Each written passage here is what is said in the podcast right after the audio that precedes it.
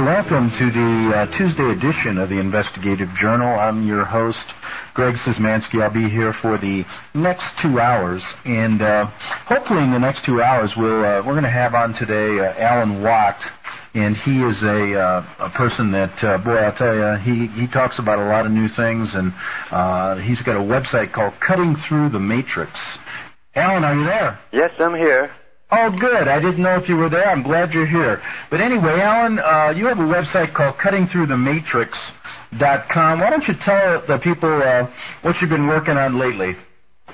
I've been doing, very busy doing my talks that I give out every week on the histories of the system that we live in and how we got to where we are now and all the different agencies and religions involved in controlling the people down through the centuries up until this point mm-hmm. into the new scientific dictatorship that we're moving into now.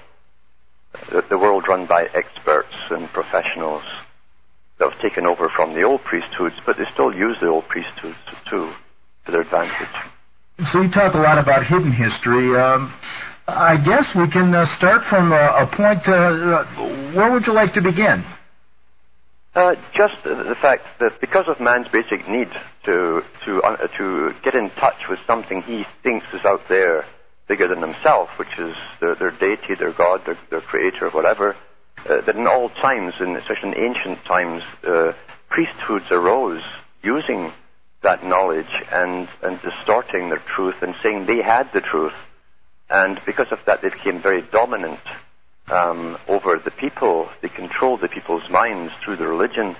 Mm-hmm. And with them, uh, wherever they went, they brought the money system with them. That's very important because the money is, is a form of slavery. Once you get people to accept money, you can then tax it back from them. You can hire armies and go and conquer other countries. We're really seeing the culmination of thousands of years of this very technique coming to an end with the Middle East and they're put under the exact same system for global domination. Uh, this agenda has been on the table for an awful long time. And it, it also takes the cooperation of all existing religions to go along with this. If you notice, not one of the major religions or religious leaders is warning the public about the future and what it has in store for the general public, either in the cloning field, the genetic engineering field, the eugenics field, and the depopulation programs that they've been uh, putting forward for a long time. None of the religious leaders who have the power, uh, the power and the authority to tell people, look, start thinking about this, none of them tell them even talk about it or even discuss it. Which tells you they're all in on this together at the very top levels. You're talking about all the major religions at the top levels, perhaps working together to mislead the masses, and this goes back a long, long way. Can you give us any kind of history that you uh, you uncovered uh, throughout the centuries that lead you to believe this is uh, true? It's not just um, coming to believe it; it's when you stumble across major figures in history, like Alexander the Great, for instance. Now, Alexander the Great was taught; his mentor was Aristotle, the philosopher. And Aristotle was married to one of the, the biggest international moneylenders of his own era. And uh, the same moneylenders from the Middle East funded uh, the Macedonians and the Greeks to go into Persia and take it over. They, they paid for the war, in other words. And all the people who were taken over had to pay it all back through taxes to repay the money sharks. But you find the same thing all down through history. Moneylenders, the leaders that teach and, and put up front men like Alexander the Great or maybe a George Bush in our time, uh, it's all the same old con game. They're all interrelated, we find, through their wives and through their mentors. They're all intermarried, interrelated, and this is their world as far as they're concerned. Uh, John Kerry's the same uh, with his wife, who's involved uh, in the Heinz industry they said they'd take over the food industry, you know, 40, 50 years ago. Because when you take over the food industry, you, you have war on the people. Uh, and, and war in all times takes into account economic war, food and water, all the basics. When you're, when you're having a war on a city or on a whole country or on a world, you go for those primary things. And it's just a, a coincidence, of course. We have John Kerry, who's married to uh, the Heinz dynasty, uh, who I'm sure have been modifying those foods since they created the, the company called Heinz. Modification mm-hmm. of the food to the modification of the people. Yeah. Yeah, exactly. And uh, you know what? I'm looking here on your website, and you have three books available. Correct? One is cutting uh, cutting through number one, uh, and then cutting through number two, a glimpse into the great work, and then cutting through number three, esoteric unveiled and the meaning of revelation, revelations in the high Masonic tradition. Why don't we stop, start with your first book and tell us what's that about? That's the her. Uh, uh, go ahead. The, the the, uh, really, hermaphrodite has different meanings in the occult industry. In ancient times, they talked about the perfection of the human being, uh, where the left brain, left and right brain would be uh, working together, emotion versus reason. It would come to a, a, a, a harmonized point, and that was the perfected man or the illumined man, as they called it. Um, you'll find the same thing hidden behind major religions. In Genesis, the deity splits himself, he makes a, a double of himself. And from that double, he then redivides, subdivides Adam and Eve from it, meaning that the deity himself was male and female. That's the meaning in, in the Genesis. You also find the same thing in the writings of Plato. The deity they worshipped was neither, it was male on the front and female on behind when they walked, walked the other way. They're talking about the ultimate perfection is going to be a creature which is neither male nor female, which can self reproduce. And it's an odd uh, agenda to have, you might think, but it's always been here for thousands of years. Now, they have talked about the creation of the perfect worker human being that would be both male and female and could self reproduce. That way, there's no conflict. The world they want to bring in has to be conflict free, free from conflict of, of nations or races, ethnic groups but also no conflict of gender conflict. That's what they call their utopia, their peace on earth. However, mm-hmm. the elite themselves have said they will not alter themselves. Uh, they will only alter the worker bees to be more perfect. And one day, if you serve the system of the state very well, uh, the honor you will have is the right to reproduce yourself, hmm. an exact model of yourself. And that's uh, that's the first book. You talk a lot about that, correct? In that. Yes, in and also first... how it's all done through the Masonic coding, uh, hidden in the language, right through all, so many different words that we use commonly without thinking of what they really mean. Our language itself was given to us to contain coding, as all the high Freemasons know.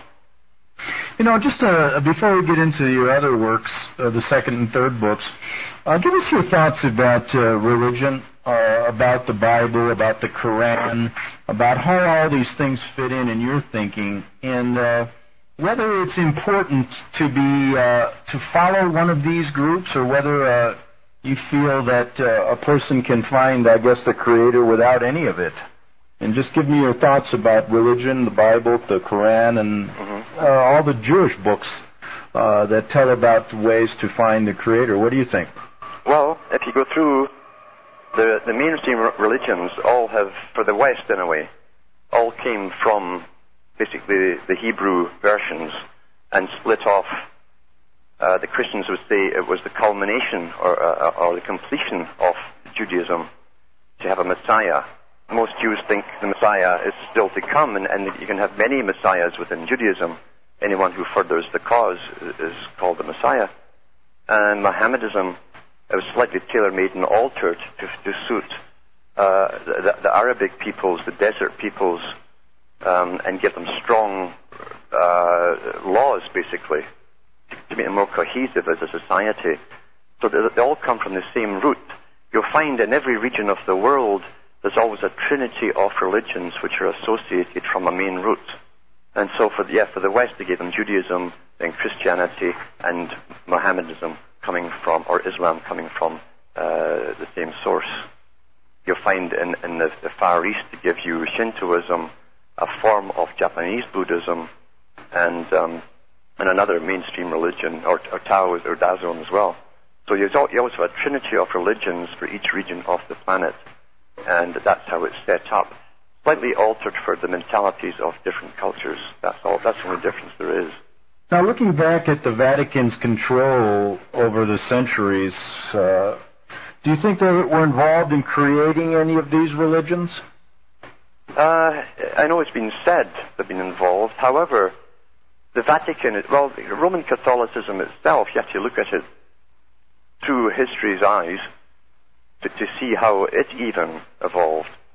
Yeah, go ahead. We have to realize that what you had was a Roman Empire that uh, knew it could not, it, it fell towards the end because it could not tax all of its colonies sufficiently to keep Rome in the lifestyle that was uh, that it accumulated and was used to.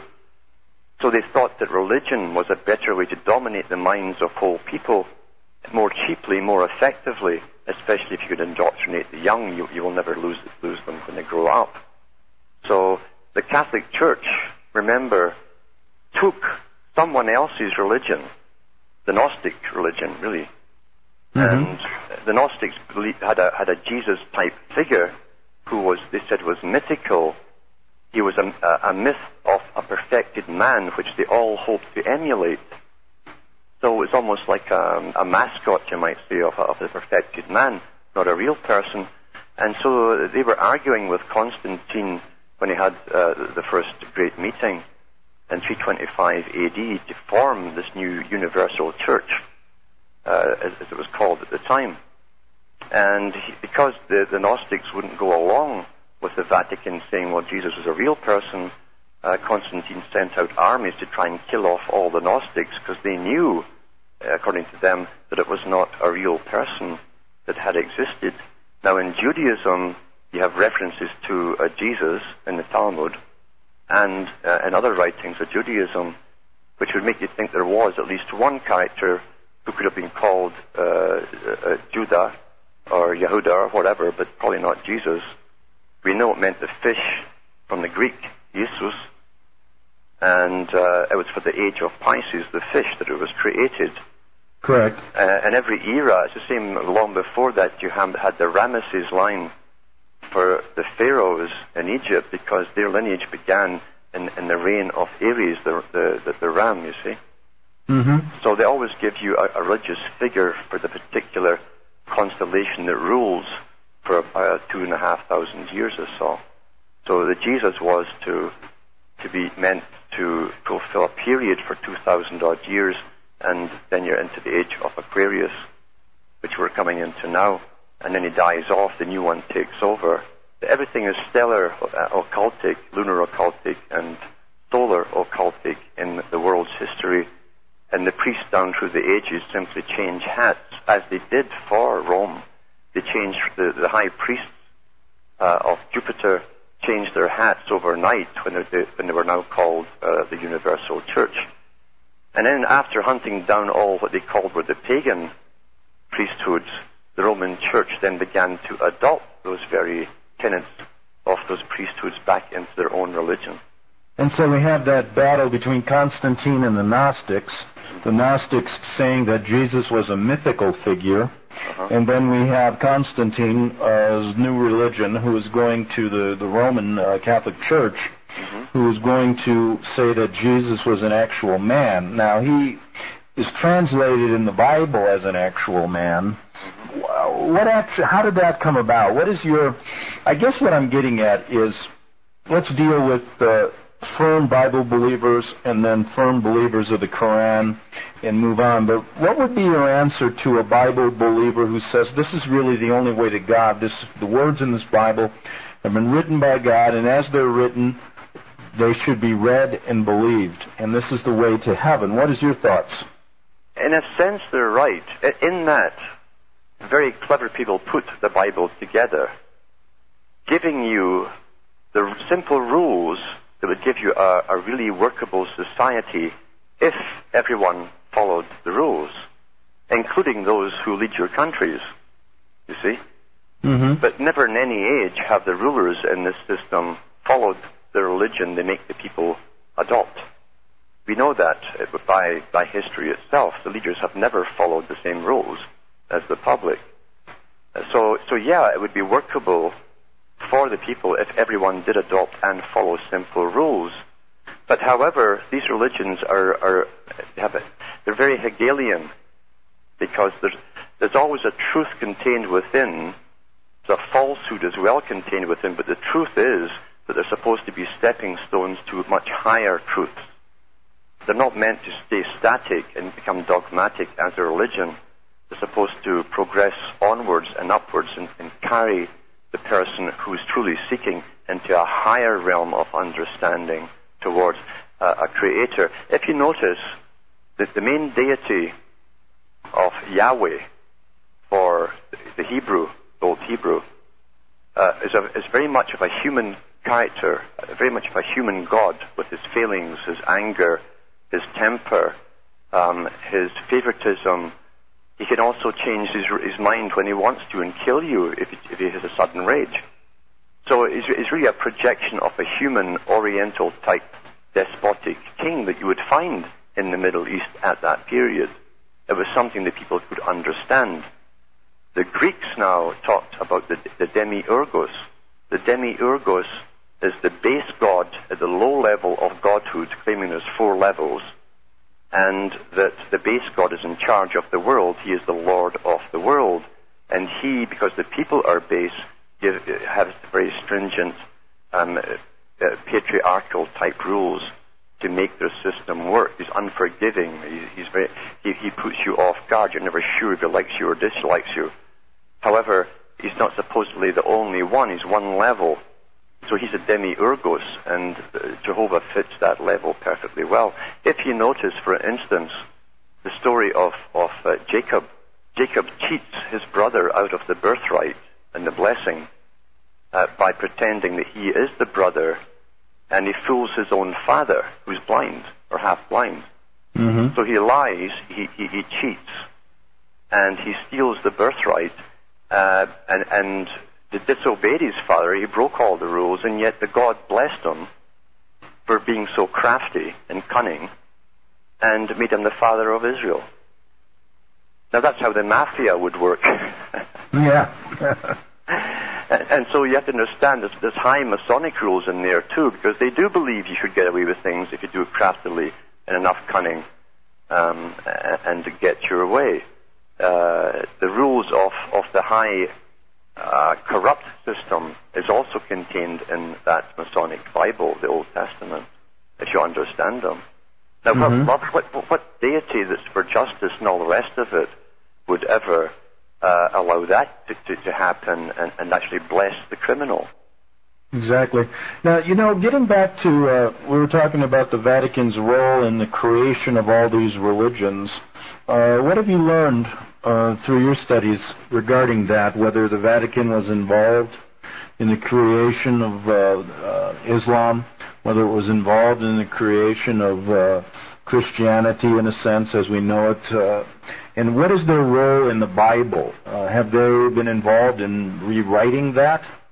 The what, Bible, what, what have you learned? Yeah, the Bible's been written many times, always for political purposes, including the King James Version was written to make the people obedient because J- King James thoroughly believed that he was God's representative on earth, uh, ordained by God.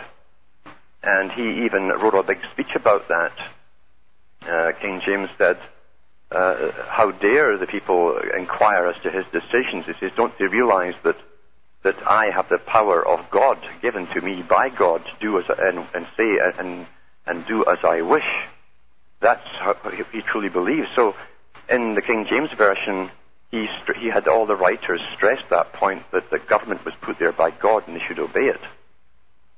So it was written for a political purpose, with a lot of uh, high masons at the time uh, working on that very project.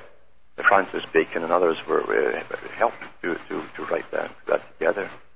If you go back into the ancient Middle East, into Zoroastrianism, really, and that was the start of all of these religions. Uh, Zoroastria's, uh, the Zoroastrian religion uh, is the first one to come out talking about a good deity and a bad deity. Uh, later on in Judaism, you have a god and a devil, even though the devil, if you read Job, worked for God. God told him to go and torment people. He, he was a worker. He was, he was employed by God. But Zoroastrianism seems to be the one that they've all taken their, their cue from uh, and created uh, Judaism from it and Christianity from it as well. And how far back are we going? Uh, it's a very mythical figure, but it's hard to put Zoroaster. They also him Zarathustra. And Zoroaster in the old, old uh, uh, system meant seed of Ishtar. Uh, that's where the name comes from, Zoroaster. Uh, Zoroaster, Zoro also means the man with the mask, like Zorro. mm-hmm. And uh, you also have the same thing in the Old Testament with Zorobabel, which means the seed of Babel. Why would anybody who'd been a slave in Babylon call themselves the seed of Babel? You're, you're looking at coding in there for the wise to understand. And of course, the profane are never taught the reasons, as they call them. You're looking at very clever people running a system down through the ages with an exoteric for the public, be it Judaism, Christianity, or Islam, but teaching a high esoteric tradition for the ones in the know at the top who laugh up their sleeves at the public all the time. Have you ever had a chance to see that video Zeitgeist that has been no, on the web? No, I've heard about it. I haven't seen it though. All right, I, I wanted to get your thoughts if you about it. Uh, yeah, I recommend you uh, take a look at it because it goes back and talks about uh, all of the astrological symbolisms that are contained in all the di- you know in all the different religions and Uh-huh. how they relate to the zodiac. Uh, regarding what we were talking about earlier, the age of Pisces, and coming on to the age of Aquarius. It's even Uh, in the it's even in the New Testament if you understand what you're reading. I wrote that in the third volume. I went through the whole zodiac a few years ago and explained what each one of them meant in the higher esoteric meaning. You'll find that yeah, even George Bush Senior said everything is going to the heavenly divine plan. What he was referring to was the zodiac and what they mean, because the zodiac to them is a timetable. Each each part of the zodiac is part of the system that must come into play at a particular time, according to an, an old old plan. The Aquarius is even in the New Testament, where Jesus says to his, disciples, "Go in to town, find the man with the mule, uh, uh, and ask, ask for his mule. He'll be carrying a pitcher of water." And what he's telling them is that's Aquarius. Uh, the man with the picture of water was Aquarius. The whole thing is astrological. What happens here? We have a, a, you know, once we begin talking in these terms of the astrological sim, uh, similarities uh, that religions use, uh, you know, December 25th, and then we get into the virgin birth and the uh, the other things, the resurrection, uh, things like that, and many, many different. Uh, uh, Jesus figures throughout history have had the same uh, the same characteristics. It begins to uh, upset people who have this strict belief uh, that Jesus was a actual person put here, as the Bible says, God's Son put on earth. Uh, and I wonder how you reconcile that. How can there be any reconciliation? Uh, let's just say, for argument's sake, uh, what's the difference if I believe if God is a myth or God is, you know, Jesus is real or Jesus is a myth? Uh, can we get to the same place, and that is uh, an understanding of truth and finding some type of meaning in life uh, Yeah. or a creator? What's your thoughts? I think that people can, can find the higher truths beyond the base truths, the laws that are given for the base public. I think the individual who's truly seeking will find it if they seek hard enough, and they'll even go beyond whichever religion they've been given on the base level, the common religion. Very few do, but, but some are able to do it and use that like a stepping stone to get up and come in touch with something far greater than themselves, far bigger than the basic uh, Yahweh character with the human characteristics of the bad old, angry old man. There's something much greater in the world than that. And some people can go through, even I've talked to people from Islam who've gone beyond Islam on the same path too, and come to the same conclusions. Only because they've done the, the journey themselves, they've left the dogma behind them. The dogma Right. being given to the general public who need those basic rules at a certain period in their history. Exactly. And, uh, you know, we're going to take a break shortly. We've got about a minute, and then we'll come back for our second half hour. We'll be with uh, Alan Watt for the next hour and a half. And uh, you can find him at uh, his website, www.cuttingthroughthematrix.com. And you can find there a whole bunch of different uh, uh, works and articles. And I can see you've been doing a lot of radio shows lately. You've, you've, you've been on many, many different broadcasts. And I'm wondering in this last minute, what are you finding people want to hear? I mean, you you have a very broad uh, scope as you go back into history, but what topics are you finding that many people are wanting you to discuss these days? What's getting them is eventually is uh, I'm trying to get through to them that even though they're sort of waking up to what's happening now in their lifetime at this period with the big changes that are underway what they want to know is how we got to this point.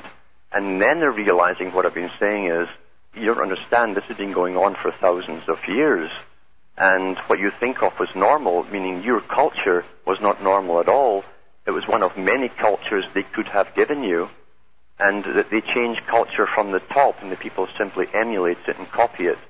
The America of, of today is vastly different from 20 years ago or 40 or 100 years ago is constantly being upgraded as you upgrade a computer program, and the public don't even notice, they simply adapt.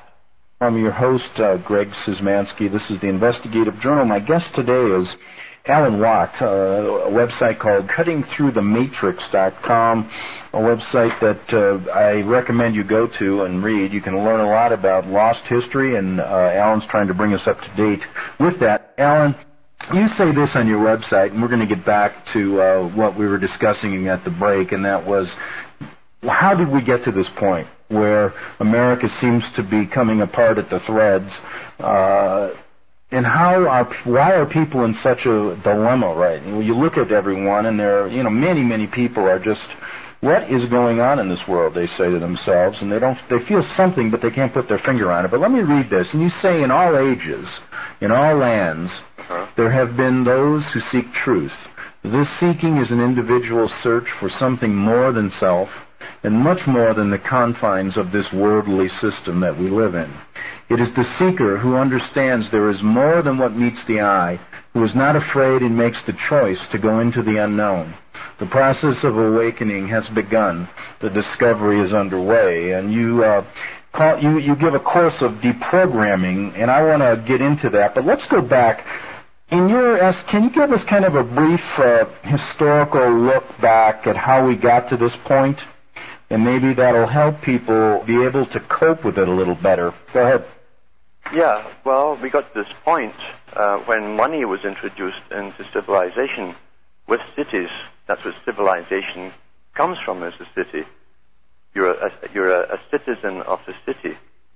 Mm-hmm. And uh, uh, if you look at the definition of a citizen, it, it says someone who is born with pre-existing duties to a system. Now, if you're born with pre-existing duties to a system, it means you're not born free. Mm-hmm. And they have the big, the big talk about Nimrod being the first builder of cities. Uh, mm-hmm. In a city, a city cannot supply itself with anything it needs to simply survive. It needs an artificial system, and it is an artificial system. It must have this thing called money. It can then hire people who don't work for food, they work for money. Then you buy your food, and then you can tax it back from you and create armies to go off and conquer. So even guys like Plato said that they would bring their utopia, their world republic, into being by using the cities because in a city the culture is plastic, it is fluid, it is flexible. You can shape it and direct it into any direction that you wish it to go. And the public adapts so quickly in this. It doesn't matter what kind of society it is, the public will adapt to it and think it's normal. A child born into a system where the parents don't know it's abnormal, uh, it means that the child itself will think everything that exists in that system must be normal and they will never question it. So that technique's been used for thousands of years to, to create a form of slavery. Charles Galton Darwin admitted this in the 1950s. He was the grandson of Charles Darwin. He was a physicist, and he said, there has always existed a form of slavery, and we, meaning the elite, are simply creating a more effective form of slavery today. That was the 1950s. That form of slavery is already here. People are wage slaves. They work like rats work for in a laboratory where they pull levers and get a seed. And that, that rat then begins to think that's normal and that's the only way that you eat. It's the same with people working for money. They are wage slaves and if you add up all the taxes and hidden taxes that you pay, it's about 60% of your income. If you go back to the Middle Ages, the feudal system, the average serf who did not own his land had to give 60% of all his produce to his lord, and he, and he was left with 40% to feed himself, his family, any, any cattle he had, and any other labor. So the rates of, are the same from the feudal system to the present system, and yet today, through propaganda, they keep telling us we are free. How can you be free if you don't really own the roof over your head? How can you live in, in a truly advanced society, what they call progress and civilization, when someone that you'll never meet in a city far away decides to send the taxmen after you and they take that, that roof from over your head and, and seize it? That's called stealing, you see? They mm-hmm. steal your property and through propaganda and through, through altering perceptions, if a whole pub, uh, population taught that this is somehow normal. It's incredible how they can distort perception by the use of words. The same thing right. goes with if you have a highwayman on the road and he draws his pistols and holds you up and demands ransom money or you won't pass, and you pay him off, you say this guy is a highwayman, he's a robber. If a cop does it and demands that, that he gives you a ticket, or, or even cash, as some of them do nowadays for their bosses, he's called, uh, he's doing his duty for the, for the law, the legal system. It's the same act. If the highwayman comes and steals your, your stagecoach, you know he's stolen it. If the police impound your car, they call it impounding, not stealing. It's the same act. So hmm. perceptions are altered in this system to fool the public, and the public are trained to think this is all normal. That's how you distort perceptions. Exactly. So we, we begin with this monetary system that creates our, creates us into slaves. Mm-hmm. Uh, but can you get a little bit? Uh, can you get into some uh, historical uh, sequences that uh, bring us to this point? You know, in modern times, in a sense, from from the formation of our country and how it's changed from the beginning till now. Well, even even the creation of the United States, there's no doubt about it it wasn't a sudden idea to have a revolution. It took years of planning, and, and, the founding fathers admitted that they had to do negotiations with countries long before, uh, in advance, they could supply them with powder and ball and all the rest of it, and logistics. And they had the islands all mapped out and, and ready to go where they would bring all this pirated stuff into. They also had treaties made with, with France who would finance them through this war it took a lot of planning and preparation to set it off, and it was a Masonic-led uh, revolution. That's why uh, 33, uh, 33 of the 50-odd founding fathers signed the Declaration. It was for the, the high number 33 because the sun uh, rises on the 30th degree and, and, and, sets at 33, the same as Jesus comes on the, the scene at the age of 30 and dies at 33. It's the same old Masonic stuff down through the ages and they do like to stick to their formulas. But um, yeah, that's right. You know. Mm-hmm. Go ahead. So, so the, the founding fathers, like all countries that's been created through this technique, England was the first. We must remember, because the English Revolution was before the U.S. Revolution. Everyone seems to forget that. And the colours of the revolution were red, and then at the blue lodge for, for so the colour blue for open Freemasonry because the sun is blue when everything is out in the open. White is for the spirit that would really guide it. So that's the colours of revolution is red, white and blue. So every country that had the revolution, Britain, the United States and France ended up with red, white and blue on their flag because it's Kabbalistic. And only the founders understood this religion. The lower peasantry didn't understand anything about it at all. When they got together in the convention hall, they barred the doors, they pulled the blinds, they put sentries on the doors to keep the public out. And that was a Masonic meeting they held in Philadelphia. Because they, they do it in the lodge that ha- in the temple that has no windows. That's why no one could see in. It was a Masonic meeting. And they came out and then said to the people, we, we have given you a government. well, well, there was no vote by the people, you know, to have that government. And that's yeah, never interesting. questioned. Yeah. The public had no say in the whole thing. And then they give you the foundation myths that George Washington could not tell you a lie and all this stuff. You know, these are called foundation myths that they always give every country uh, to make them feel good about themselves. And if you so we definitely had a Masonic influence in the creation of America. Yeah. Uh, the Revolutionary War. Uh, can you uh, tell us why? What was the real reason that you found for the for for the creation of this country? Well, they, they had meetings in Europe before the revolution, and they had the concert of Europe, and they had different ones they called them, and they they wanted a world society. The, the elite wanted. They knew at the way they were going, they, they couldn't war amongst themselves. The psychopathic crew that gets to the top in this money system are they're always psychopaths and then they become inbred psychopaths, and then hereditary psychopaths. They knew they couldn't have, keep on having wars without eventually having a global society, because every war led to a takeover of other countries and amalgamations that started with alliances to become amalgamated, to become empires, and they knew eventually that they'd end up with one global empire, but they knew they couldn't do it quickly with the countries that, that were already known for plundering every country they went into. That was Britain, France, and, and all the, the Germanic countries and so on. So they had to create a new knight in shining armor that was going to go for freedom and democracy and all this stuff. And so they created the United States of America to lead the charge. They also knew by the size of the Americas and the natural resources that it had that that, that would be built up through immigration and manpower to, to lead the world, to be the richest country in the world. It could finance wars. Wars are very expensive. Mm-hmm. And a global war would, would, would cost an awful lot of money and manpower for military. So they had to create this and they gave, they gave the world this new one that didn't have a history of, of plundering other nations when it started off. And it led the charge.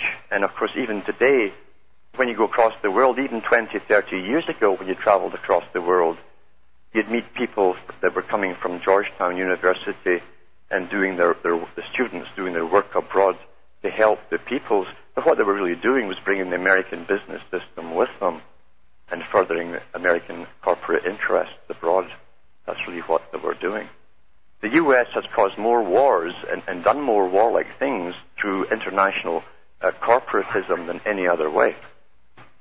Exactly, and through the uh, uh, the story that Americans are given about uh, the Revolutionary War and the, the, purposes for this country, I think are naive. Mm-hmm. And when we see the when we see what's happened through the course of history and how our country has been subverted, uh, how the Constitution now is gutted, how religious organizations like the Vatican have bound together with the uh, secular world, with our government to move in a certain direction which limits our freedoms in almost every area we look at. It's high time we do something about it. And is there anything we can do at this point? Well, here's the, here's the dilemma. The people have come to this point thinking that the past was normal and that the money system was normal. Their industry has gone abroad. They most of them saw it happening and didn't recognize it at the time. They floated through the, the changeover to China as the industry was leaving shores you can't get America back to a phase because all the industry is gone. And under this economic system, if you don't produce products, then you're a service economy. Service economies, as the big economists tell you, are meant as stopgap measures between some, that between industry and something else. If there's nothing else that takes its place, that the dog that's paddling will eventually flounder and drown. So, so it looks to me like the U.S is going to be vastly depopulated in the, in the future. And that ties in with books uh, like Millennium by Jacques Attali, a man who helped spearhead the, the unification of Europe and who wrote about the next phase, which is the unification of Americas in his book Millennium, written about 1990. And he said that eventually, when the borders were, were going down in the Americas, the Latin Americans will flood up, and for a while there'll be mayhem as even the big gangs move up. And he said it'll be similar to uh, Attila the Hun invading Rome, etc. The Huns and the Goths and Visigoths invading Rome when they come in, but eventually it will settle down. However, he said that America will, that they knew will never come back. In fact, the next boat people will be Americans going across the world looking for employment. So this has all been discussed at top think tanks at international levels for many years. And you talk about the depopulation of America. Uh, tell us what you mean by that. What do they plan? How how do they plan to do that? The depopulation, on, on one aspect, will be, say, mass immigration out of America uh, eventually, but they also believe at the top that they don't want, and they mean this, they don't want what they call useless eaters. These guys at the top want an efficient system where you, are not born just to play yourself, enjoy yourself, and eat, etc., uh, but rather to produce for the system. I've said before, if there's no work for you to produce for the system, you are therefore a useless eater, and they will not tolerate them to live. They mean what they say. They want to vastly reduce the population over the next 10, 20 years. If you look at all the agreements that have been signed by every country in the world, even including the Kyoto Agreement. They want to kick back countries like Canada and America to the pollution standards of pre-1960. Now, pre-1960 had a much smaller population than today. And uh, they want, I mean, electricity, your gasoline, all of those things, you know, that's the China Express going by my house, by the yeah, way. Yeah, is that a yeah, coming by? Yeah, so we phoned up all the Costco stores across Canada. As I say, people like Bertrand Russell and the Council on Population Control at the United Nations have put out these statements that they're going to have vastly reduced populations that will live in these habitat areas. The United Nations has websites up on these habitat areas. And what it boils down to is initially the habitat areas are the, the existing cities that are going to become tremendously overcrowded, but they also have habitat areas with armed guards and perimeter fences uh, with high-tech homes for the high bureaucratic class that will be running the United America, Americas. This is modeled on the Soviet system where no one could leave their area. They all lived in, in, in a form of uh, uh, almost a British third-rate level except for the bureaucracies that served the system, they had dachas in the country where they had servants and they could get away and, and, you know, enjoy themselves. Well, that was the model that we are now based upon. So these special habitat areas, high-tech ones, the pleasant ones, will be for for, for um, advanced uh, professors and uh, people who have control over parts of indoctrination processes, which is very important. Lenin said it himself. He says you must uh, pay the police, the military, and the, the educationalists very well because they do the indoctrination and they keep uh, the people obedient. So that. And how do you think they'll get to that point, uh, the New World Order? What are their plans? I mean, just actual plans. America living now, many people just like nothing's happening, everything's normal. Uh-huh. What do you think you'll see to uh, wake up, I guess, the people that are sleeping to understand that there's a lot of big, there's big changes on the horizon. The, the people who are, who are sleeping will stay sleeping. It's been the same in all ages if you read history. Populations, the vast bulk of them, will go to the wall rather than admit what's happening. They want to believe the propaganda. They want to believe the six o'clock news. They want to believe that, that the experts are running their lives for them efficiently. They don't want to know the hard sad truths about the world. They're perpetual children, and that's what uh, socialism is, you see. Right. Uh, so they'll go to the wall holding on to the myth and in a state of denial until they personally get hit or thrown out their homes or wherever it may be. And then they'll start howling, then they'll form mobs. And then they'll riot, un- uncoordinated mobs which will riot. Uh, and the governments are prepared for this. They've been preparing for 30, 40 years for this by building up big internal armies and rapid deployment forces. The British uh, Department of Defence, a couple of months ago, in the Guardian newspaper, released nine pages from the Department of Defense for NATO as well as Britain. And the US is part of NATO. They all signed the same thing. And for the next 20 years, they project, it's from the top think tanks uh, uh, in the military, they, they project, they see nothing but riots and what they call flash mobs uh, from the general population getting increasingly worse uh, over the next 10 to 20 years. And they are preparing through their think tanks of every possible scenario that they must do to handle and control the public, including the use of neutron bombs on selected target groups within the population. This is from the biggest defense department on the planet. What on earth is going to happen to make Joe Sixpack get off his chair and actually take part in something, albeit rioting? Well, what it will be is the effects of things like Kyoto. They're going to stop giving you your gasoline. It's going to get rationed in the future. They want non-essential vehicles only eventually on the roads for the habitat areas.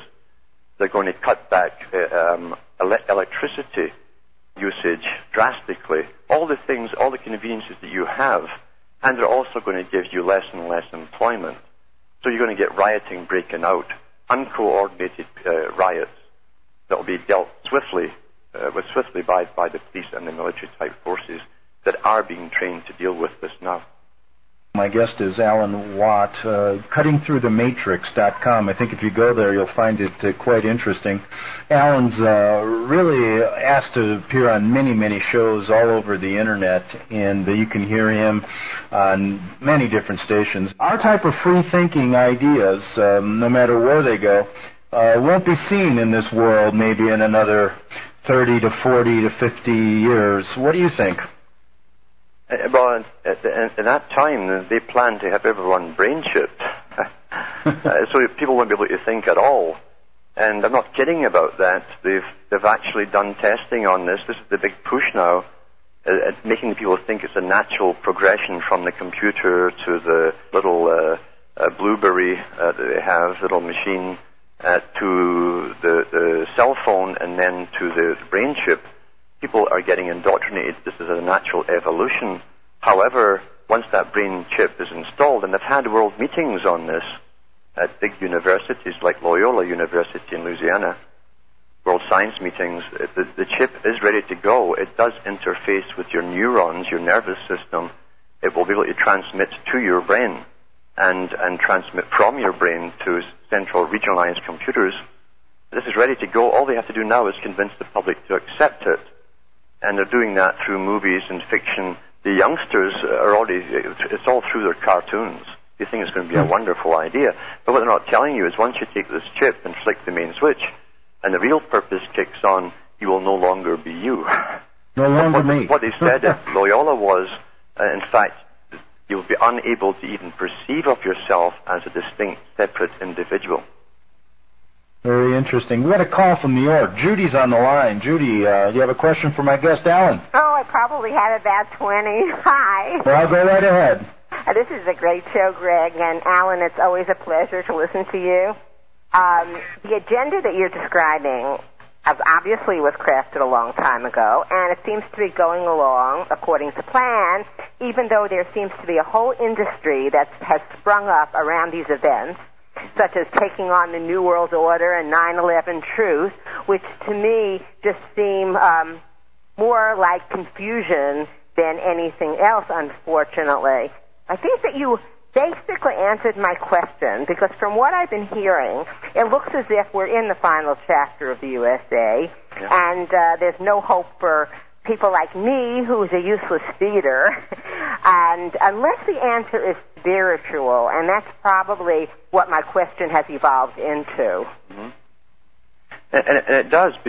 Ultimately, it doesn't matter how much you know about this and how much you understand about it. Ultimately, it comes down to life itself, the purpose of life for everyone, and and is there something beyond it that we have to fulfill ourselves on a different path as opposed to where governments have decided they're going to take us.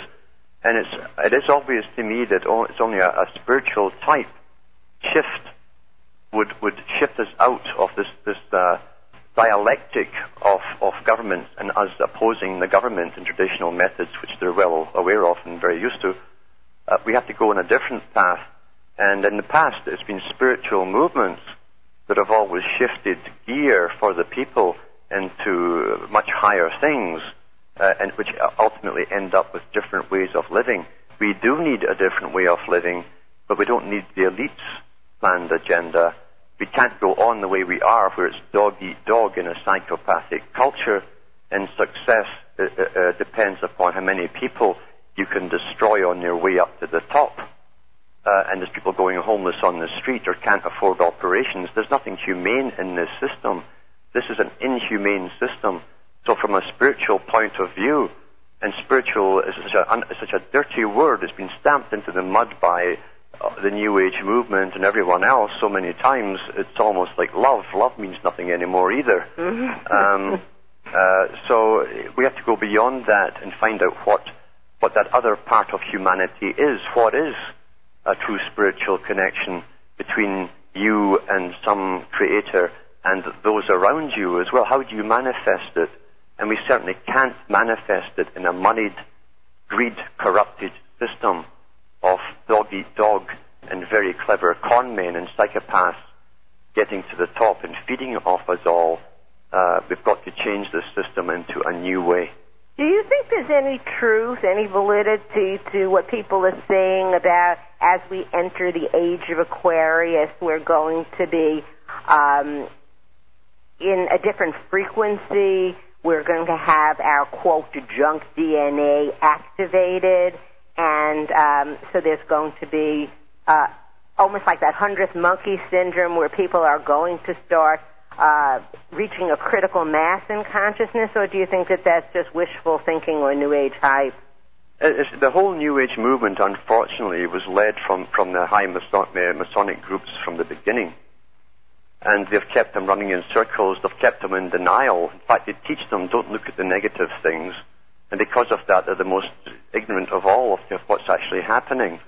They're taught not to look at the bad side of, of uh, daily life uh, just look at the positive things. Again, it's a very me-orientated type new religion.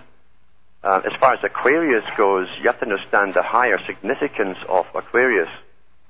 Um, Aquarius comes really through through the Roman legends from the Greek legends, um, where where Aquarius was actually a beautiful young boy that was raped by Zeus, a homosexual rape, uh, and uh, the water that he carries is not just from the sea where he was raped, but it, it also means the pool of life, the gene pool. When that gene pool is emptied out, you'll have a new type of man in the age of Aquarius, which is neither quite male nor female. That's what it stands for. So uh, we can go either way. Um, yeah. At this point, it's uh, it is, sometimes it, it just seems so hopeless, and especially if they chip us um, I'm a believer in the soul. I can't prove yeah. it, but I think I can prove it. And um, it sounds as if once we're chipped, we will be soulless. Our thoughts will not be our own. It sounds like we're just doomed. But that, well, that's the problem. Uh, you're, you're, put this way, what we know about the brain itself uh, is one thing. The best neurosurgeon cannot tell you what the mind is. We know when the brain gets damaged, certain parts of the, the mechanisms fail to work properly like a machine, but we still don't know what the mind is. Is that what your soul is? Soul used to be the activating principle that drove you towards higher things called spirit. That's what it meant. And uh, the brain chip is going to stop. It's going to stop interfacing or have the possibility of going beyond the natural to something greater. It's, it's a form of stopping you getting so yeah, you'll be fixed, basically fixed in, in the world, uh, and be unable to even have higher critical thinking and on any topic that's not programmed into you by the elite themselves. And then what happens to the mind, since uh, it That's appears it. that the whole world is mind? Yeah. Well, at the Loyola meeting, the, the professor from Japan who'd been working on this brain chip, which is ready to go, said that uh, that that um, think of it more like the the hive rather than individuals. You'll, you'll have a hive mentality where you'll hear uh, whispers of instructions going to those around you, and whispers of their thoughts going through you back to the main computer. Well, that's exactly what you've been watching on Star Trek with the Borg. Mm-hmm. That's what the Borg's all about. And the Borg are all one. In the New Age movement, you hear the mantra, we're all one. Well, sure, for the New Agers, they're all going to get their chance. They'll all be one. It's just that they won't have retain their individuality to do anything with it. I think I've said that mantra myself a couple Yeah. of times, but I didn't mean it that way. I mm-hmm. meant that there's an interconnectedness. yeah. I don't know whether quoting Teilhard de Chardin is any better, but that there is an interconnectedness, just like our one arm is interconnected with another, though we don't see it. And it doesn't mean to me turning us all into Hare Krishna types. You know, right. it means that what I do to you, uh, I do to myself, basically. And, and that is a truism. Uh, for, for every every um, action is an equal and opposite reaction. There's no such thing in this world as free when it comes to certain choices. The tremendous consequences from what we think are flippant choices that come back in our own lives. And these are natural laws. That's true. Yeah. And Judy, stay on the line, uh, and I want to ask both of you a question uh, because we're going down this path uh, that seems to be a path of hopelessness. I mean, people that are listening, uh, including myself, we get this idea that uh, all these people are all powerful. Uh, they have the power, the money, the control, and I guess what I'm saying is I've always, you know, I've always cheered for the underdog and I'm always looking for ways to clog up their clog up their motors and to slow them down a little bit. Uh, and the, what I mean by that is, uh, do you guys think, and I'll ask Alan uh, first, and then, then you, Judy, uh, that if uh, we were stronger individually, all of us, and we could somehow harness this and actually pinpoint who these people are and nail them to the wall and to show people uh, that, you know, not by just talking in generalities, but by specifics. Okay, this guy involved in this political organization is involved with this religious organization to do one thing, and that is to destroy this country, to take away everything. And if we could get this kind of change, uh, where we'd get rid of all these people in government who follow these people, rid of all these religious leaders who are untrue and who are deceptive and just so cunning and uh, just so evil. Uh, is there a way to divert this and to stop it and to turn it into a country of good people ruling each other and religious thoughts and people working together to find that creator? What do you think, Alan? And then Judy, you can chime in after. Go ahead. I, think that uh, one thing is you, can't save that which you never had. You see, what we've had in the past is only parts of the same elite system that they've given the people, and the people grow up thinking it's natural. Uh, what we need is a new way, a, a new way, a humane way of getting back to what humanity is all about. This system we're in, we can't save it. I wouldn't want to save it. I keep telling people I wouldn't. I'm not here to save this system. Or to stop. Yeah, I, I'm in agreement with you. Uh-huh. I, I maybe I wasn't clear. To change it, to change it into something new Yeah. and better. And that part there is exciting itself when you realize that the culmination of thousands of years are, are happening right now. It's here. It's now. In previous times, people could read all their books or their holy books and imagine, but never know. We're living in the time when they can stop you buying and selling. We're living in the time through technology and science they cause the earthquakes and the floods and the famines and the pestilences and the diseases. They have all that done with science today. Uh, now is the, the, the critical time for, for the few people across the whole planet to start living a completely different way of life and manifesting it in their own life to those around them. And, and it's only through that uh, and the questioning of the purpose of life itself and how can we become more human, which means more spiritual as well. That's all part of being human and, and alter this rather than go uh, get our heads locked together and battle with the elite's armies. That's what they want. That's what they expect. That's how they're used to, to uh, dealing with us, and that's how they're used to us dealing with them, done through history with counter-revolutions. We must are find a different way. Excuse Judy? me. Yeah, I, I totally agree. I think it was Einstein, I'm going to paraphrase, he said that you can solve a problem on the level on which it has been created. And it reminds me of a drug dealer on the corner. You can arrest the drug dealer, but two days later there'll be a new drug dealer. Because this is the level of consciousness that we're at now. And um, we're, for some reason, the people that are attracted to this game, and no matter from what they call themselves, they really are psychopaths. Yeah. And there are plenty of them, more than I ever realized. So, if we can start, I think that the revolution has to be a spiritual revolution. Otherwise, we're just going to have a war, and they have the bigger and better weapons, the bigger and better toys, and we're we're lost. They can Yeah. microwave us as we're walking down the street. Yes. That's right. Yeah. Yeah. Uh, I guess, uh, Judy, you could still stay on the line. I wanted to uh, get to this course that Alan has uh, in deprogramming, and maybe uh, you could tell us a little bit about that and use maybe uh, me as a guinea pig. How can you deprogram me from uh, the past?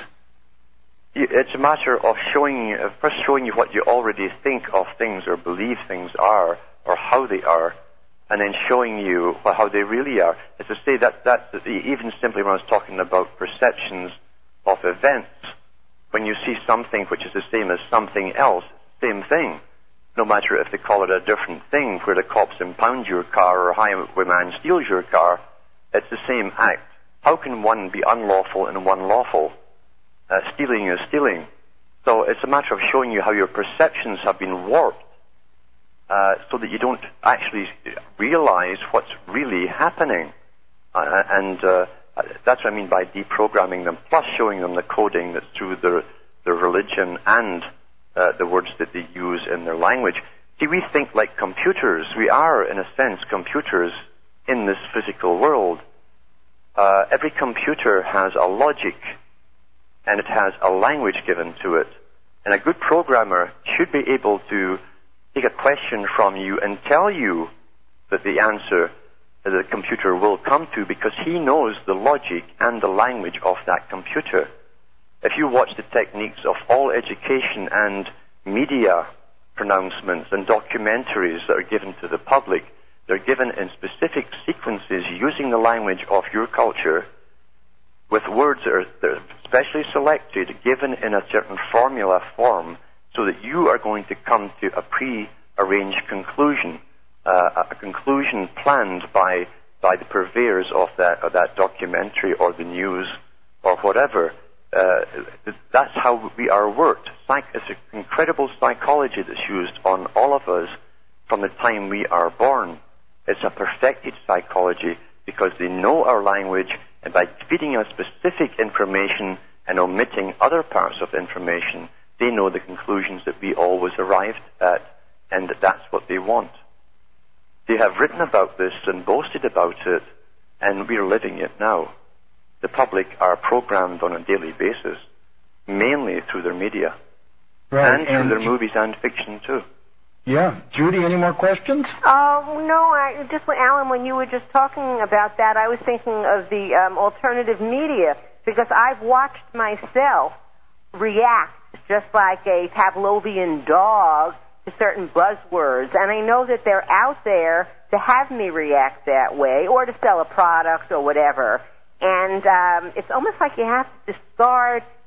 You have to have almost like a Zen mind, you know. Yes, And yes. you have to just discard everything that you think is going on. And I don't know how you feel about. Um, some people say, and I guess it, it comes from uh, Hindu cosmology, but that the world is basically a mirror, and we're looking in the mirror, and we're to- so busy trying to clean the mirror as opposed to looking within ourselves. And if we can start looking within ourselves, if we can start recognizing the evil, the killer, the, the, the primal rage, the we won't have to project it out into the world so much, and maybe we can raise our uh, our level a few notches.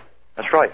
People, as you know, people, because they're trained in a system that's inhumane and runs on fear in, in this world, always has, in the managed system, fear of want, poverty, homelessness, uh, having no friends, being sick, and being unable to get treated.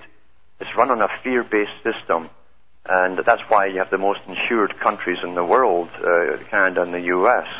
It's a fear-based thing. Everyone's terrified of being poor, and because of that, you get a neurotic, exaggerated need for wealth, and that, and so we have a psychopathic culture which promotes success by all and any means possible at anyone else's expense. And if you can get up there without being put in prison, then you've suddenly become respectable and you've made it. You can go like the Kennedys and sit in the Congress forever.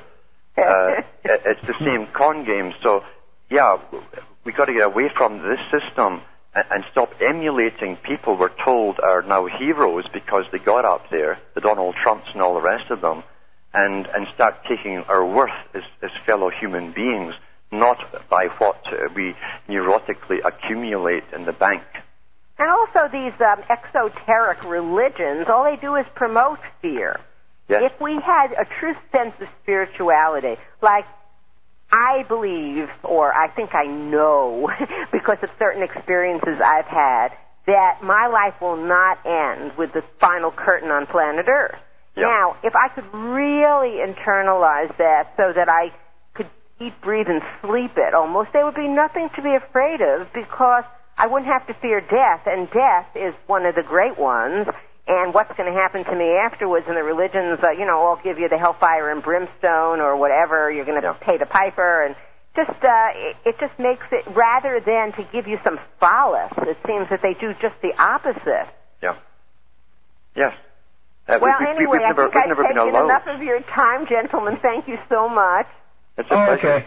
Thank you, Judy. You're very Uh, welcome. Judy, Bye bye. Judy from New York. And uh, yeah, uh, you were going to say, Alan, um, go ahead, that, that we never get the time to To, really. sit, to sit and ponder life itself. We're always worrying, scurrying, running off to try and accumulate or keep up with the Joneses or pay the latest fee or taxes or whatever else it happens to be. And, and it's constant. We, we run through our whole lives and never get a chance to stop, relax, and, and wonder. But you know, most people are, are living uh, and hiding in great misery within themselves. They have a great hole inside themselves, a, a gaping hole, uh, and they try to, and they've been taught that only by purchasing and buying are you going to be happy. Try and fill that hole, but it's a bottomless pit because they're looking in the wrong directions for what makes uh, life worth and gives it happiness and, and contentment. We don't have that in the Western societies because it is corrupt. It is built on a hierarchy of dog eat dog and get to the top. And why are we so surprised when the people at the bottom are ripping each other off in a corrupt system, that the boys at the top are ripping us off in an even bigger corrupt system? Why are we surprised? The whole system runs on corruption. yeah, good point. How are you going to cope with the changes coming if they do? What are your plans? Are there any, you know, practically speaking, um, are there any places in your mind that are safer than others? Uh, is there a way to cope with the coming clampdown, I guess, on our freedoms and on our norm, the things we normally uh, need to survive in this world? What, what, what are your plans? I, I would hope that those who have enough enough um, insight into what I'm talking about, and there are a lot of people out there who are getting to that stage now. They have done their homework. They, they've looked at all sides of everything. They've looked at the heroes, the anti-heroes, and, and all the group leaders that you're given down through society, um, and realized that you've got to go beyond all of that to change society. Um, and they are speaking out now. They, they are demanding to know all of the affiliations that, that people that you vote into office belong to. You Mhm. must ask uh, if, they're, if they are members of occultic or Masonic or Freemasonic or related groups. You must ask if they've given oaths to for, for world societies or globalism or the brotherhood of man, as they often couch it. Um, right. you, you, because you're giving authority to these people to come in and, and make laws that are going to affect you. And that goes from your local school board to your local town council all the way up to the federal government. You have the right to demand to, that these guys' lives are fully laid out for you. If they want to rule you and, and perhaps even sentence you to death with their powers, you better find out how, who these people are and demand, you know. And if, and if you find out they do belong to these organizations that have sworn allegiance to a global society they're already traitors to your national system anyway. Exactly. And practically speaking, though, are there any places in this uh, in North America safer than others in the coming days? I don't know so much about safer. Um, probably more in the, in, in the, the sticks and the boonies, uh, at least for a period which is coming, where they will give us all the shortages, the food, the energy shortages, etc. It certainly would be much easier in the country to survive if you can stand a little bit of hardship, as opposed to stuck in a city when they tur- where they turn your water off, stop your food coming into the grocery stores, and then you're dependent upon the United Nations to give you handouts, always with a, a little um, uh, something attached to it. You give nothing for nothing from the United Nations. But exactly. that, that will happen. The city would be the worst possible place to be because you cannot support yourself, even individually within a city, unless you go and plunder the guys next door and rob them of their food. Right, and then you can, uh, in so many different ways, figure out ways in the in the country to survive uh, with alternative type of power, uh, with water sources that are more abundant, that you can uh, filter water, and also, uh, in a sense, uh, by, uh, gather together with the people living in the country to uh, uh, for some type of food source, uh, where people can get together. And uh, it may come to the day where you have to go out in the woods and uh, hunt again. Yes, and that, that's where all the all the gizmos and gadgets that they sell for survival have to be thrown into the river because you can't haul all that stuff around with you. Uh, all you need are a few basic tools and right. the knowledge how to use them, hunt, trap, and, and all the rest of it, and live as simply as possible. Any technology is going to is going to be more time. You spend more time fixing the stuff than you will using it. Uh, yeah, you know, it might not even be a bad practice for people to practice this, uh, you know, technique. For example, there are different parts of the world where you need different survival skills to really yeah. make it in the wild. Uh, but like you said, if you're in if you're in the desert area, there's certain skills you should learn. If you're in the high country uh, of Scotland, there are different skills. If if you're in the Rocky Mountains, and like you said, with the flint uh, and basically uh, a little bit of something to hold water, uh, and there's even ways to get around that. You can survive a long time if you know what you're doing yeah. uh, off of the land. And many of us have no idea what berries you can eat, what you know. And this may sound primitive, but when it gets boils down to it, uh, man has a strong sense of survival and if you use these techniques, uh, you may be able to uh, to continue on because none of us want you know that basically a man's sense of survival is based on our primitive needs and right now we are so dependent upon the system for that we must start learning how to do it on our own and no better place than to start thinking about the desert land the different ways to survive in the high country and like you said, you don't need a lot of tools. All the things no. they sell, you don't need those things. You need common sense.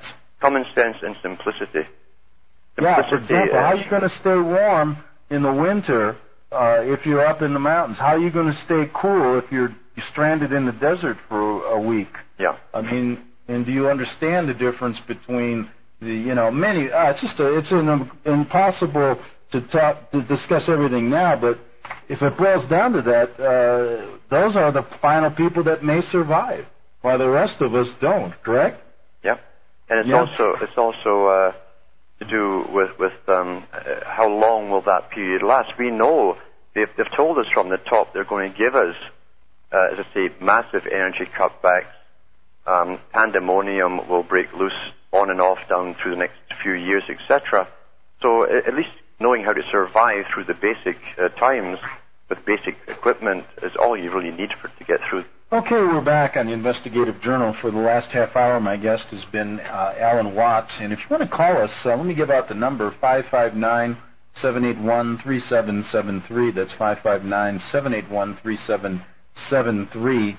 And, uh, Alan, what I wanted to talk to you about this half hour was specifically, and I, I kind of have taken on a, uh, uh, a lot of interest in trying to uncover uh, the evils of the Vatican because of their history. I, uh, one of the ways they do wipe out people, in the, even in the modern world now, is through genocide, uh, through uh, constant wars. Uh, we can look back to Rwanda.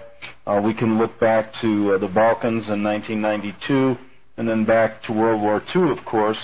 And this is an organization that I believe is involved in the occult, connected with Freemasonry under the table, as was found out when Pope John Paul I was killed, and before he was killed in the Vatican, he uh, uncovered more than 200 high level archbishops and bishops involved in Masonic lodges, which is supposedly a violation of canon law and a, a matter of excommunication. Uh, however, we have a hypocrisy going on, and because this organization is so large around the world and so wealthy and powerful, it needs to be dealt with. And I wondered how you deal with it uh, in your research and what you recommend people to do about this organization that I guess began uh, in a in a in a bad light during the time of Constantine. Go ahead. Well, yeah, these secret organizations have been here maybe for thousands of years.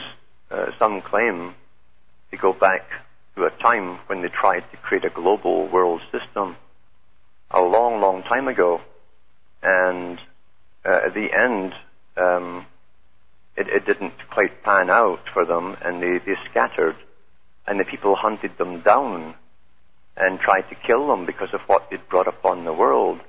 And so they started off again with their secret signs and passwords to recognize each other. I wouldn't be surprised if there is truth to that, to be honest with you. Uh, why would big charitable institutions need to take blood oaths of death should they betray secrets? What's that got to do with charity and mm-hmm. self-improvement of an individual? It's because it's really the seeding point. It's like a big sieve where you put in the big grain and, and the small stuff comes through. They sift the ones they can use and put upstairs into the higher, higher truths of Masonic uh, coding that, that lets them into this big mafia world system where they're allowed to fleece the profane they believe the profane, those that live in darkness, the general public, the people who've accepted the world as it's been presented and indoctrinated into them, they believe they have the right to fleece the sheep. And they have no qualms in doing it. They boast about it. In fact, all the scams that they, they pull off, that's what they boast amongst themselves about. So, we've got to realize that this is not a good charitable institution you cannot have a free society and secret societies coexisting together. It's, it's an impasse. It's one or the other. And you'll find that even Kennedy gave great speeches about having to end the secret societies within government itself. That was one of the last speeches he gave to the United Press Club before he was assassinated. I think that had something to do with it. Yeah. And yes, there's no doubt at all about it that uh, even that the ancient um, uh, church fathers of Rome wrote about the fact um, of having an external ceremony for the masses. That's where the mass comes from. And Clementine and others said that once the mass have gone, we, the higher orders, have our own private meeting for ourselves once the doors are closed. This has always been within the church. Aleister Crowley, who was recruited while a member of the Anglican Church in England. Uh, he wrote about that in his own memoirs. Said that every religion, authorized religion, is also a recruiting uh, service or agency to take people into the side degrees, into the higher orders for those who can be used to go higher. And that's always been the case with religion. In fact, if you understand what the Bible really is, you'll see the hidden coding in all of these little stories. Uh, that's why that Bible is on every uh, Freemasonic temple on the altar. That's why uh, the eight members of the, the York New, Law, uh, New York uh, swear in this, uh, the president with the Bible that's escorted by those eight members from New York to Washington D.C. with the swearing in ceremony of every president. That's the Masonic Bible, and you understand the coding within you understand how the system is really run. In the Old Testament, slavery is accepted by the deity, for instance. There's nothing uh, put out there that's bad about slavery. Um, making mass profits off the stupidity of others is also hidden in there if you understand it too. Uh, it's showing you the con man's rule book to world domination, basically. Uh, that's how I see it, and that's used by the high Freemasons um, as, as, a guideline uh, of how to run the system and maintain it for themselves. Well, what about the idea? Some people say that the um, Vatican is setting uh, the world up for a one, not only a one world government, but a one world religion. Uh, what's your thoughts about that? Well, uh, what's interesting is that that not only the Catholic Church, but those involved in this push towards the creation of a world religion, uh, a new age religion for the world, like Gorbachev, who has written in his own books, uh, such as Towards a New Civilization, he said, We are creating a new religion for the world, which is to be based on earth worship. And um, when you look at who could possibly bring this about, who has all of the documentation on religions and and all the formulas of pushing religions down through many, many centuries, but the Catholic Church itself. If right. you if you look at the fact that the Catholic Church took into itself all of the old pagan deities and called them saints, for instance. Um, if, you, if you see all of the hidden meanings in their architecture, which really are open to me at least, I could give you guiding, guided tours around cathedrals and point out the whole occult right there. Um, uh, why did they have Matthew, Mark, Luke, and John in the Bible, uh, the north, south, east, and west? Why did they have each one of them painted in the Sistine tra- uh, Chapel? uh, in the Vatican, uh, Matthew, Mark, Luke, and John is the, is the eagle, the lion, uh, the man, and the bull is Taurus and Leo, etc., and, and Aquarius as well. Why, why is that in there? Who were these evangelists, these four apostles, or was it completely a stellar fiction to begin with?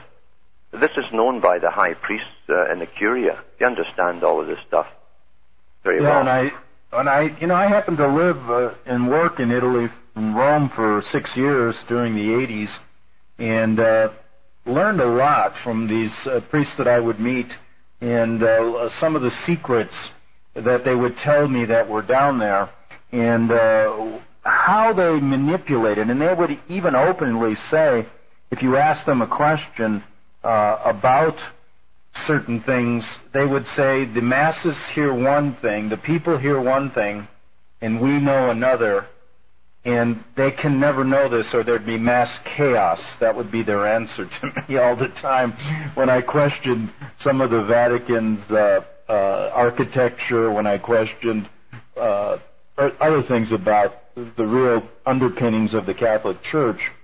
And what it made me see was that it was such a huge controlling mechanism funded by billions and billions of dollars in gold and uh, amazing. Uh, nothing to do with salvation of people. Uh, they could care less, I think. You know what I'm saying? Yeah. Yeah, it's yeah. been one huge business, you see. And the Catholic Church, interestingly enough, promoted the whole idea of the same moneyed system throughout Europe. They brought in the usurers throughout Europe. They forbid all the Gentiles to use usury, but they wanted the usurers to be all throughout Europe in order to spread the money, in order they could tax that money from the people, because the, the Vatican runs on money itself. Mm, exactly. Uh, so, so it's accumulated incredible wealth over uh, the last couple of thousand years uh, and has investments across the planet in some of the biggest, uh, you know, uh, corporations, in fact, on the planet. What's what's a what's a, religion that's after your soul and take care of your soul doing, running uh, is complete um, antithesis. The money system, which cannot can never be clean. It couldn't. Money yeah, exactly. cannot be clean. Yeah, yeah exactly.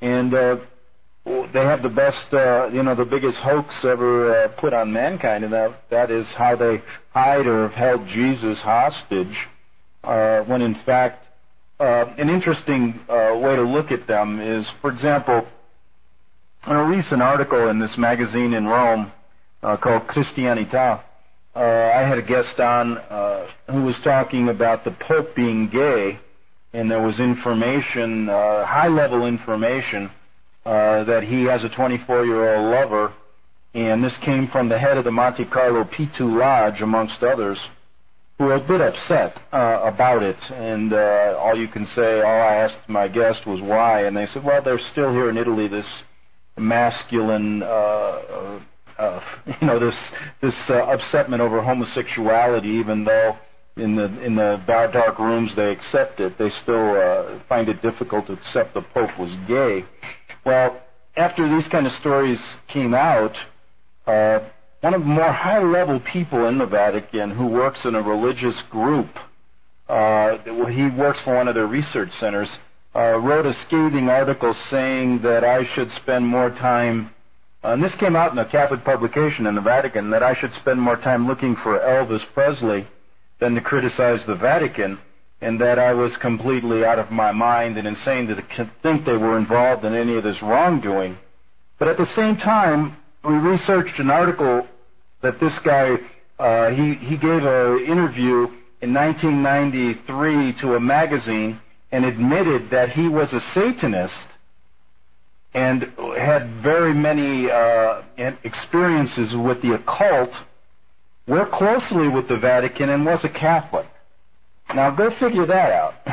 well, it's interesting too that Malachi Martin came out, uh, and he'd been an advisor to two or three popes, mm-hmm. and he was a Jesuit priest, and he wrote his books on Windswept House and different ones, explaining the corruption had gone so far that, that the whole Vatican was, was, was rotten, uh, that it couldn't be saved. Mm-hmm. Uh, and that the deviancy was rampant throughout it, through all the different orders of priesthoods. But there's nothing really new in that, you know. No. I mean, what man wants to dress up in, in a woman's dress anyway, uh, and, and live his life with other men and, and have nothing to do with women? I mean, what does that tell you? Exactly. It's either that or the army. Yeah, and uh, there's another. In fact, I interviewed another archbishop. He's a former archbishop of Guatemala who lives in your country, in Canada. Uh, he's uh, he was a former emissary between the Black Pope, uh, the head of the Jesuits, and the Pope, and worked in a high-level position in the Vatican before becoming Archbishop of Guatemala. And he uh, basically verified exactly what you were saying about Malachi Martin and the high-level corruption in uh, in the Vatican and the satanic elements there.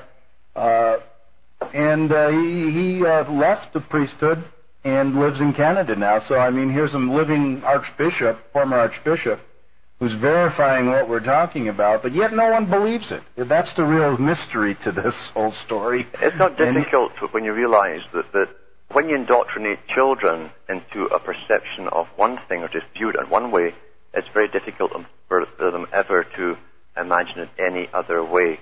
It's through incredible indoctrination, but all religions work on the same principles. Uh, oh yeah, and I, can, I grew up as a Catholic, Alan. I understand that. Uh, yeah. Maybe maybe I'm one of the few. Uh, I don't know why I've been able to critis- to find to understand this. It wasn't easy in the beginning because I had this uh, close connection to the church as a youth. I mean, as a kid, I grew up uh, as a Catholic boy. I was an epistle reader. Uh, I wanted to be a priest when I was 10, I can remember, and uh, then went off to Catholic high school. Uh, so, you know, I can understand that. Uh, and that's how all religions work, and that's why they are so limiting to mankind yeah. instead of really. And, and you know, they always end up with, with the perverted class within them because it's an easy life for these guys that join the priesthood. Uh, they're guaranteed a good wage. They're guaranteed a lot of perks and benefits, uh, and uh, great good pensions and all of it, and good health care. Uh, it's an easy life for these characters, and yeah, they, everything's taken care of for them. Yeah, you know?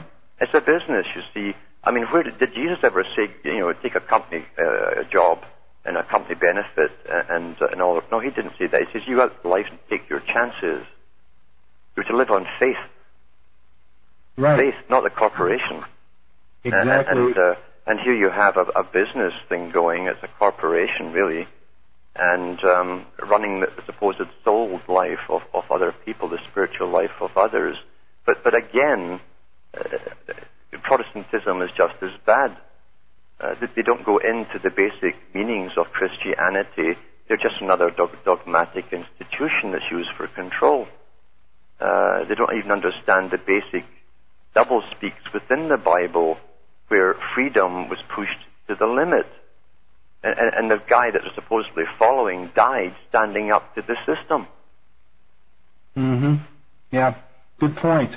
Uh, I didn't want. We have about oh maybe uh, eight minutes to go. I didn't want to forget those two other books uh, that you have uh, for sale on your website. If people want to go read your books, go to uh, www.cuttingthroughthematrix.com.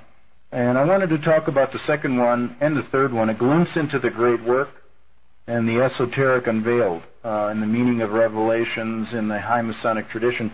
If you could briefly tell us what those two books get into, and maybe we've covered some of it, but anyway, I wanted to uh, finish with that.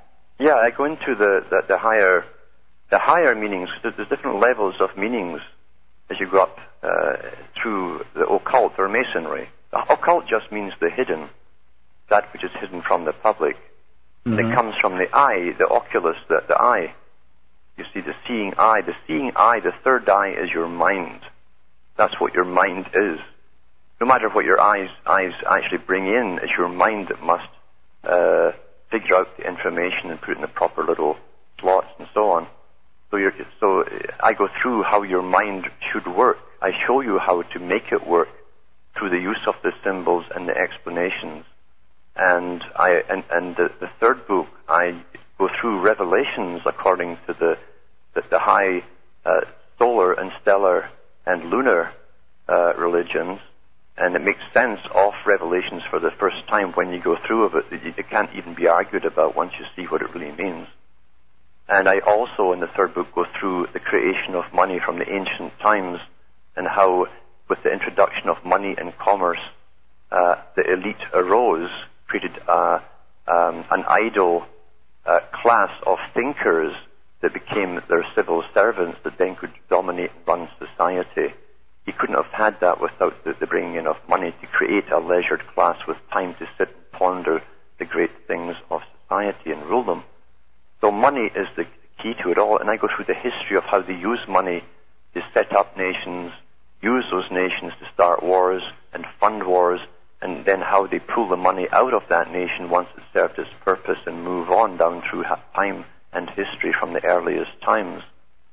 Uh, and it's from all uh, ancient sources and so on that I use the, the history as documented.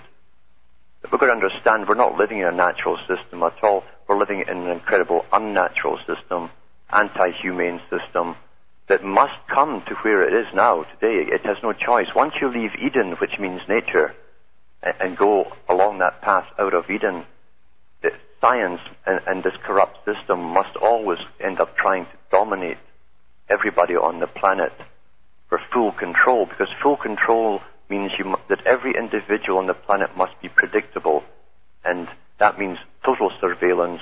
It literally means owning your mind. That's where it takes you once you leave Eden. And we've got to find a different way to get off of this path and find a new path before it's too late.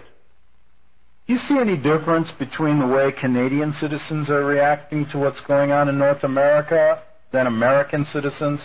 Or is it primarily the same to you? The, the Canada's no different than America anymore? Uh, Maybe it never was. It never was. Uh, you, really, this whole business about the borders is such a farce. The elite knew that to tax people, uh, they need warfare or the threat of war, and so they gave us the borders. That means the order of the B. B order is a border. That's a high Masonic joke. If you go along the US-Canada border and get off the main roads and walk along the border, both sides, you will see Masonic obelisks that mark the borders of Canada and the US from coast to coast. Hmm. it was a Masonic deal, and, and in the 1800s, they finalized the border, and it was one of the Rothschilds who was given another Lord title uh, who came over and fixed the borders for U.S. and Canada. Interesting. I never knew that. So you can actually see the obelisks as you walk the border, huh? Yes, you can. Yeah, they're all right across the entire border, both sides. Yeah. Hmm. And uh, uh, you know, we're getting we're getting to a point where uh, most Americans, anyway, uh, have, uh, I think, basically, uh, if they can allow a person like Bush to take office, what's next? I mean, uh, I look at the future of this country, and uh, I, I I have a hard time politically to see it. Uh, I mean, it's it's a joke. There, it's uh, it's uh, it's almost as if it's we're living some kind of uh, fantasy. Yeah. And if we looked at the reality of what we're doing, I think what you said earlier, uh, we need a change. yes. It's not going to work inside the same system anymore. We, we can't. Never... Uh, as I said, they set up the system and the agenda of free trade and the amalgamation of countries under free trade for democracy back in the 1500s in London at Queen Elizabeth I's court.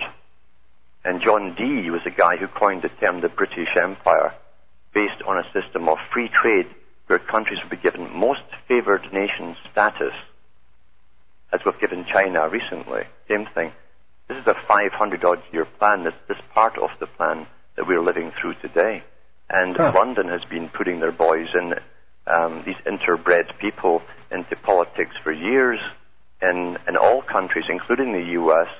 And it's funny that every US president pretty well is related to the British royalty and has been for the last, well, even Washington was. And once they've done their job, they, they all go over to get knighted by the Queen. I mean, haven't people ever figured this out yet? Hmm. Yeah, it's just amazing to me. And I see on your one last, uh, we got a couple of minutes here, and uh, this is an interesting topic that uh, I get into with people, and I, I believe, I think I believe the same way you do. And you say, for those who wish information on reptilian people, rather than waste my time, please check the entertainment sections of major bookstores. And uh, this reminds me of a, a small argument I got into with David Icke uh, when he would mix the Vatican with the reptilian people and I uh, just wondered your thoughts about that. I think you made it clear here. But it, it to me is a, a, way, a waste of time and a diversion to be thinking in those terms. What's your thoughts? Oh, well, yeah. I mean, the, the whole reptilian business was uh, uh, uh, put out there as, a, as almost like a counterintelligence. Because if you want to discredit truth, you just mix the, the truth that's been spoken, like the intelligence, that's what they call it the true intelligence that's been spoken by people going around halls and have been for 50, 60 years. Um, you take that intelligence, you add the farcical to it, and you discredit the intelligence. So you throw the baby out with the bathwater. Yeah, good point, and I uh, agree with you on that wholeheartedly. Uh, and uh, one last thing before we go, we got about a minute. Uh, if you are a betting man, uh, what does the world look like in 2012? The 2012, yeah, the, the amalgamation is already over with. The amalgamation of, China uh, and, and the rest of the Far East is, is uh, almost complete. And 2012 is the time that that the United Nations is supposed to be in charge of the world then as a supreme government. Hmm. Interesting. Well, listen, Alan, I want to thank you for being on the show. And again, uh, I want to give out your website, uh, cuttingthroughthematrix.com. I recommend you go there, uh, read a lot of what Alan's written about. And uh, thank you so much for being on the show. It's been a pleasure. Okay, Alan. That was Alan Watt, and uh, we'll have you again